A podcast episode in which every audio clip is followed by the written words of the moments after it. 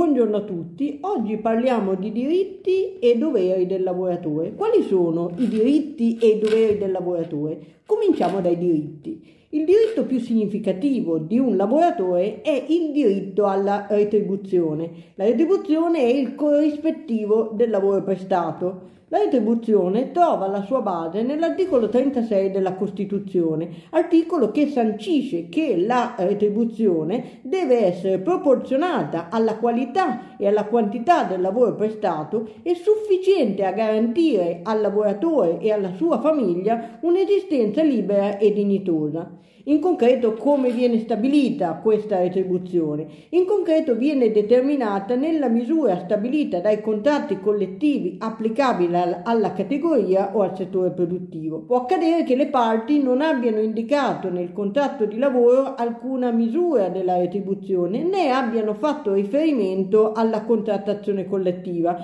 In questo caso la misura della retribuzione viene eh, determinata dal giudice ai sensi dell'articolo 2099 del codice civile, sempre facendo riferimento alla contrattazione collettiva. Quindi il giudice nella determinazione di, della misura della retribuzione in un caso in cui non sia stata determinata fa sempre riferimento alla contrattazione collettiva. Se le parti invece avessero determinato una retribuzione, avessero stabilito una retribuzione inferiore al minimo sufficiente, il lavoratore potrà rivolgersi al giudice per rideterminare la eh, misura della retribuzione facendo riferimento sempre ai sensi dell'articolo 36 della Costituzione a quella stabilita dalla contrattazione collettiva di riferimento. Ci si è chiesti se valga il principio di parità di trattamento, cioè ci si è chiesti nell'ambito di un rapporto di lavoro due lavoratori o due o più lavoratori che svolgano le stesse identiche mansioni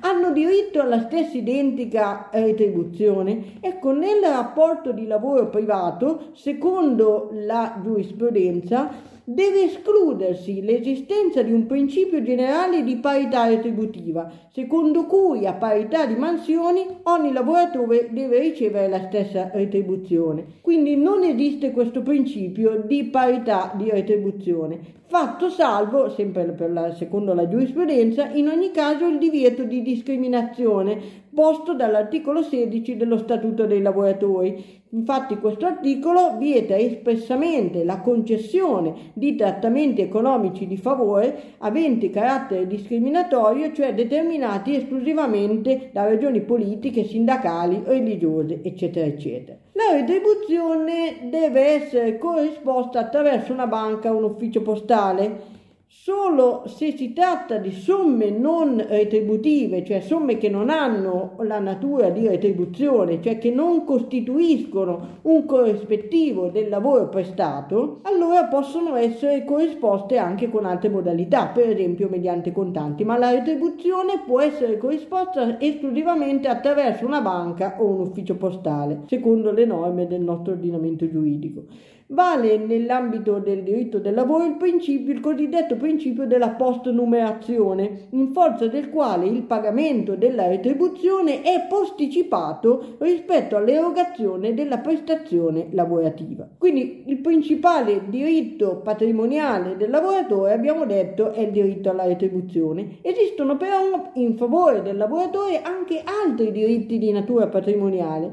per esempio il diritto al TFR, al cosiddetto trattamento momento di fine rapporto, in tutti i casi di cessazione del rapporto di lavoro, salvo che questo e che il TFR sia stato devoluto al finanziamento della previdenza complementare. Cosa vuol dire? Vuol dire che quando cessa il rapporto di lavoro, indipendentemente dalla causa di cessazione del rapporto di lavoro, di lavoro il lavoratore ha diritto al trattamento di fine rapporto, a meno che lo, lo abbia in precedenza devoluto al finanziamento di previdenza complementare alimentare. Il lavoratore nel corso del rapporto può, sussistendone certe condizioni, chiedere al datore di lavoro un'anticipazione del TFR a cui avrebbe diritto al termine del rapporto di lavoro. La richiesta però deve essere, eh, eh,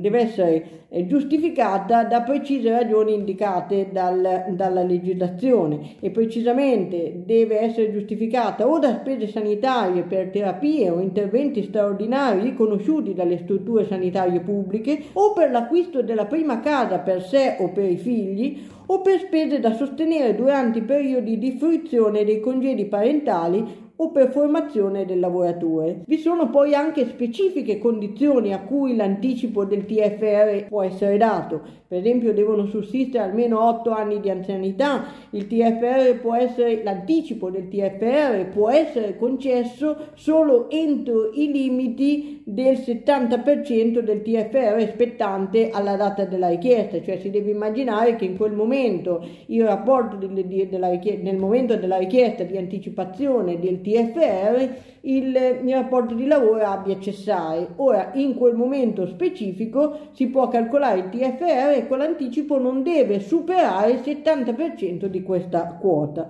poi può essere chiesto una sola volta nel corso del rapporto di lavoro. Altri diritti patrimoniali del lavoratore, oltre alla retribuzione e oltre al TFR, chiamata anche retribuzione differita, vi è il diritto alle indennità speciali che sono connesse alla specifica posizione di lavoro occupate alle specifiche mansioni svolte dal singolo lavoratore. Questi sono i diritti patrimoniali. Vi sono poi in, in, capo al lavoratore altri diritti di natura non patrimoniale, chiamati anche diritti personali, quali il diritto all'integrità fisica e alla salute, che è forse il diritto più importante. Questo diritto all'integrità fisica e alla salute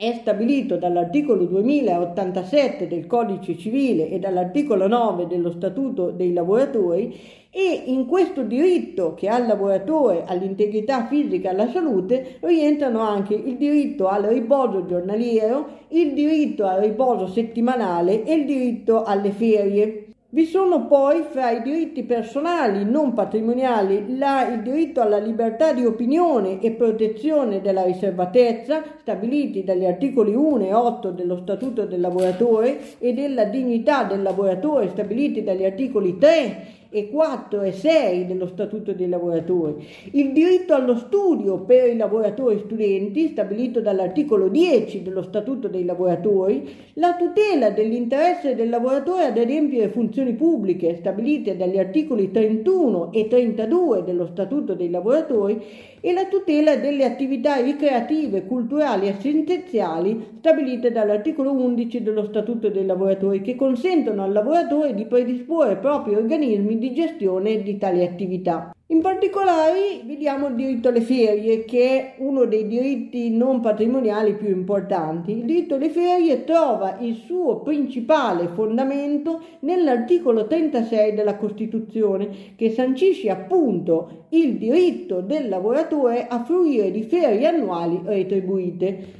Questo è un istituto, questo diritto alle ferie stabilito dall'articolo 36 della Costituzione, è un istituto diretto a tutelare la salute del lavoratore, consentendogli di recuperare le energie psicofisiche usurate dal lavoro, nonché di partecipare più attivamente alla sua vita familiare e alla sua vita sociale. Il diritto alle ferie è un diritto irrinunciabile e ogni patto in senso contrario è nullo. Quindi se anche il datore di lavoro e il lavoratore si mettono d'accordo secondo cui, modo, secondo cui il lavoratore rinuncia alle ferie facendosele pagare queste ferie, questo accordo è nullo perché il diritto alle ferie è irrinunciabile. Infatti la giurisprudenza ha avuto modo anche di specificare mh, mm, eh, quello che è già stabilito dalla legge, secondo cui il diritto alla fruizione delle ferie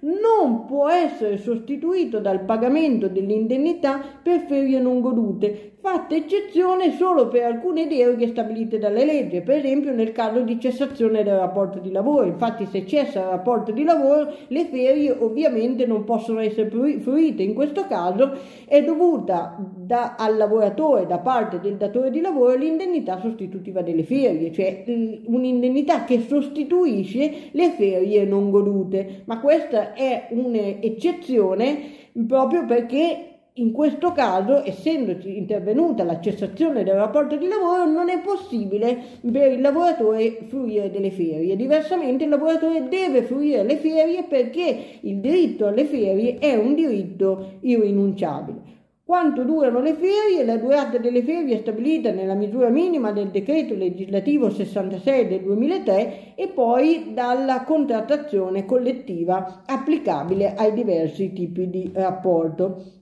Vi sono poi, nell'ambito dei diritti non patrimoniali e personali, tutti i diritti, eh, diritti legati alla maternità, di cui non parleremo in questo intervento, ma parleremo nell'ambito di un prossimo intervento. Vi sono poi fra i diritti del lavoratore anche i diritti sindacali, quelli che tutelano la libertà del lavoratore di organizzazione, di svolgimento di attività sindacale e di diritto di sciopero. Vi è infine, secondo la giurisprudenza, anche un diritto a non essere allontanato da ogni mansione. In altri termini, il lavoratore ha diritto all'esecuzione della prestazione lavorativa e il datore di lavoro ha il correlativo obbligo di non lasciarlo in forzata inattività. Vedremo infatti in altro intervento specificamente dedicato al mobbing come, un, ehm, come il lasciare da parte del datore di lavoro il lavoratore in, in forzata inattività costituisca una lesione di questo diritto e anche una forma di mobbing nella forma del cosiddetto bossing, cioè del mobbing verticale, effettuato dal datore di lavoro nei confronti del lavoratore. Questi sono i diritti del lavoratore, ma quali sono i doveri del lavoratore? Sicuramente il principale obbligo del lavoratore è quello di effettuare la prestazione lavorativa L'oggetto della prestazione lavorativa viene determinato in modo generico con riferimento alle mansioni per il quale il lavoratore è stato assunto, perché il lavoratore quando viene assunto vengono specificate le mansioni alle quali è adibite, quindi questo è quello che farà in modo generico, sono i compiti che gli verranno affidati, indicati nel contratto in modo generico, con riferimento anche all'inquadramento e al contratto collettivo che prevede lo specifico inquadramento. Quindi questo sono la eh, predisposizione, l'indicazione diciamo dei compiti in maniera generica. Poi questi compiti vengono però declinati in modo specifico mediante le istruzioni che il lavoratore impartisce, le direttive, le istruzioni che il, che il datore di lavoro impartisce al lavoratore, quindi che specificheranno in maniera concreta cosa egli dovrà fare in sostanza. Il lavoratore poi è tenuto, oltre alla prestazione lavorativa che come abbiamo detto costituisce il suo obbligo principale, ad ulteriori obblighi, cosiddetti obblighi integrativi, che sono tradizionalmente indicati nella diligenza, nell'obbedienza o osservanza e nella fedeltà. La diligenza è posta dall'articolo 2104,1 del Codice civile e impone al lavoratore di svolgere la sua attività in modo corretto e puntuale, in una parola in modo diligente. La diligenza si sostanzia, in altre parole, nel complesso di attenzioni, di cure, di cautele che il prestatore deve avere nello svolgere la sua prestazione lavorativa. Inoltre, proprio in base al parametro della diligenza, il lavoratore è tenuto anche a svolgere, a tenere quei comportamenti accessori che si rendono necessari per consentire al datore di lavoro di è fruire della prestazione lavorativa. Quindi anche questo essere diligente da parte del lavoratore significa anche effettuare dei compiti di natura accessoria alla prestazione lavorativa che sono però necessari per far sì che il lavoratore, che il datore di lavoro possa effettivamente fruire in concreto della prestazione lavorativa. L'obbedienza, detta anche osservanza, è sancita dal secondo comma dell'articolo 2104 e si concretizza nell'obbligo di osservare le disposizioni per l'esecuzione e la disciplina del lavoro che il, lavoro, il datore di lavoro che l'imprenditore impartisce. La giurisprudenza ha stabilito che il lavoratore può rifiutarsi di eseguire delle disposizioni, delle istruzioni impossibili o delle istruzioni illecite perché contrarie al, a norme dell'ordinamento giuridico. In questo caso il lavoratore è l'unico caso in cui il lavoratore può non eseguire le istruzioni e le direttive del datore di lavoro senza violare il dovere di, di eh, obbedienza, cosiddetto anche di osservanza. La fedeltà è imposta invece dall'articolo 2105 del Codice civile e si sostanzia nell'obbligo di tenere un comportamento leale verso il proprio datore di lavoro. Si concretizza nel divieto di concorrenza e nell'obbligo di riservatezza. Quanto al divieto di concorrenza, questo comporta l'obbligo di astenersi da parte del datore di lavoro di trattare affari per conto proprio o di terzi che siano in concorrenza col proprio datore di lavoro e questo però nel corso del rapporto di lavoro. È diverso il dovere di fedeltà dal cosiddetto patto di non concorrenza perché il dovere di fedeltà è l'obbligo di lealtà quindi durante il rapporto di lavoro, quindi non si può, non può il lavoratore trattare degli affari per conto proprio o di terzi in concorrenza col proprio datore di lavoro, mentre è un lavoratore di questo datore di lavoro. Il patto di concorrenza invece è volto a regolamentare il divieto di concorrenza per il periodo successivo alla cessazione del rapporto di lavoro, quando è infatti il patto di non concorrenza è infatti l'accordo fra il datore di lavoro e il lavoratore avente ad oggetto il divieto di svolgere attività in concorrenza con quella del datore di lavoro dopo la cessazione del rapporto di lavoro stesso e ha necessità per essere valido di alcune specifiche condizioni. Deve essere limitato quanto al tempo, al luogo, deve essere retribuito, deve essere stabilito ehm, in forma scritta e sussistono per la sua validità delle specifiche condizioni di legge per quanto riguarda il patto non in concorrenza. Invece il dovere di fedeltà è imposto dal codice civile al lavoratore durante lo svolgimento del rapporto di lavoro. L'obbligo di, di riservatezza impone invece il divieto per il lavoratore di divulgare o di utilizzare notizie attinenti all'organizzazione e, o ai metodi di produzione del datore di lavoro, e questo a vantaggio proprio di terzi, o in modo di arrecare pregiudizio al datore medesimo. Qui detto anche obbligo di segretezza, nel senso che ha l'obbligo di non divulgare quelle che sono le notizie attinenti al proprio datore di lavoro, attinenti all'imprenditore presso cui lavora. L'obbligo permane però anche successivamente alla cessazione del rapporto di lavoro. Unica eccezione per questo obbligo di eh, riservatezza è il cosiddetto whistleblowing previsto dall'articolo 6 del decreto legislativo 231 dello 01 che prevede la possibilità di eh, violare questo obbligo di segretezza rivelando quindi eh, eventualmente anche notizie interne all'organizzazione ai metodi di produzione del datore di lavoro quando vi sono eh, delle particolari esigenze di tutela, di tutela o comunque di eh, quando la persona viene a conoscenza di eh, violazioni da parte di altri lavoratori o comunque da parte del datore di lavoro di norme previste di, dall'ordinamento giuridico, di norme eh, previste quali reato eh, dall'ordinamento giuridico, precisamente dal decreto legislativo 231 del 2001, allora è possibile in questi casi effettuare una comunicazione. Siamo in presenza di condotte penalmente rilevanti commesse da lavoratori eh, del, di, dell'imprenditore, quindi è possibile per il lavoratore denunciare queste eh, condotte penalmente rilevanti all'autorità o, comunque, eh, se non all'autorità, al, all'organismo di vigilanza previsto dalle cosiddette 231, senza per questo incorrere in sanzioni disciplinari per aver violato l'obbligo di riservatezza. Vi ringrazio per l'attenzione, vi saluto e vi rimando al prossimo appuntamento sempre dedicato al diritto del lavoro.